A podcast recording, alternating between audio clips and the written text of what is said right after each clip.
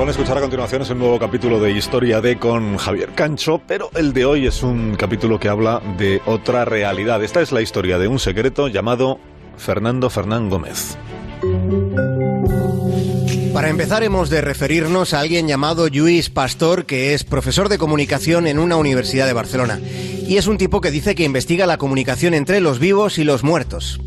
Dice que como científico estudia metódicamente lo que desconoce e insiste en que lo hace en el ámbito académico porque sostiene que aspira a desentrañar la naturaleza de un fenómeno, de uno vivido por el 30% de la población mundial. Esto es lo que él dice.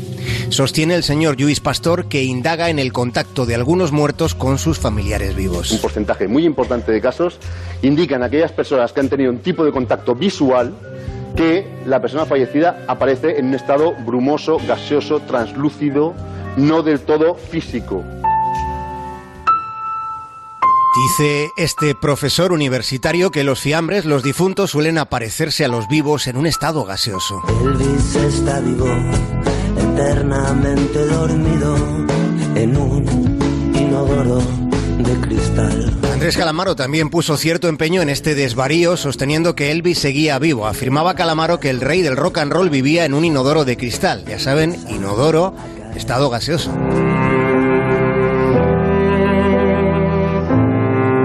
Manifestado siempre en más de uno una determinación sarcástica respecto de lo paranormal. Y quizá por eso alguien está tratando de enredarnos en un entuerto esotérico.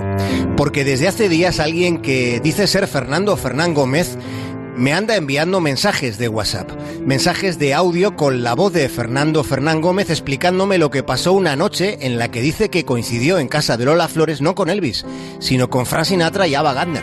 Estaba Ava Gardner, estaba Frank Sinatra, que luego se marchó y dejó a, a Ava allí en la cuerda. Lo asombroso es que nosotros llevábamos semanas trabajando precisamente en un guion sobre la tormentosa relación que mantuvieron Ava y Frank. Y estando en eso, me llega el mensaje de WhatsApp que ahora van a escuchar en el que alguien con la voz de Fernán Gómez sostiene que él trató de ligarse a Ava Gardner. A veces que estuvimos en casa de Lola Flores, al ver mi, mi asiduidad, mi, mi insistencia en mirarla y en acercarme, a ella me dijo unas cosas en, en inglés que como yo no sabía inglés, no entendí y entonces un señor que estaba en la reunión me dijo, no, le ha dicho que si tiene usted gana de joder, que ahí tiene a mi mujer que siempre está dispuesta. Bueno, muchas gracias, nada más. En esos mensajes de WhatsApp, la voz de Fernando Fernán Gómez insiste en explicarme sus tretas para deshacerse de, de Sinatra con un movimiento de audacia y asegura que fue entonces cuando, sin Frank, cuando se pusieron a hacer el trenecito por el suelo. Ava dijo que había perdido un pendiente y entonces tuvimos que ponernos todos a buscar un pendiente allí por el suelo y ya con esto se acabó la se acabó la diversión, lo, lo que fuera aquello.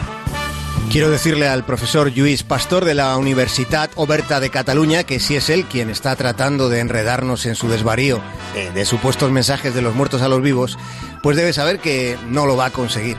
Y que si el irrepetible Fernando Fernán Gómez estuviera vivo, probablemente le mandaría a la mierda.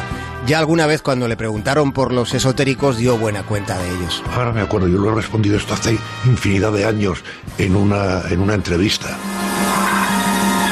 Más de uno. En onda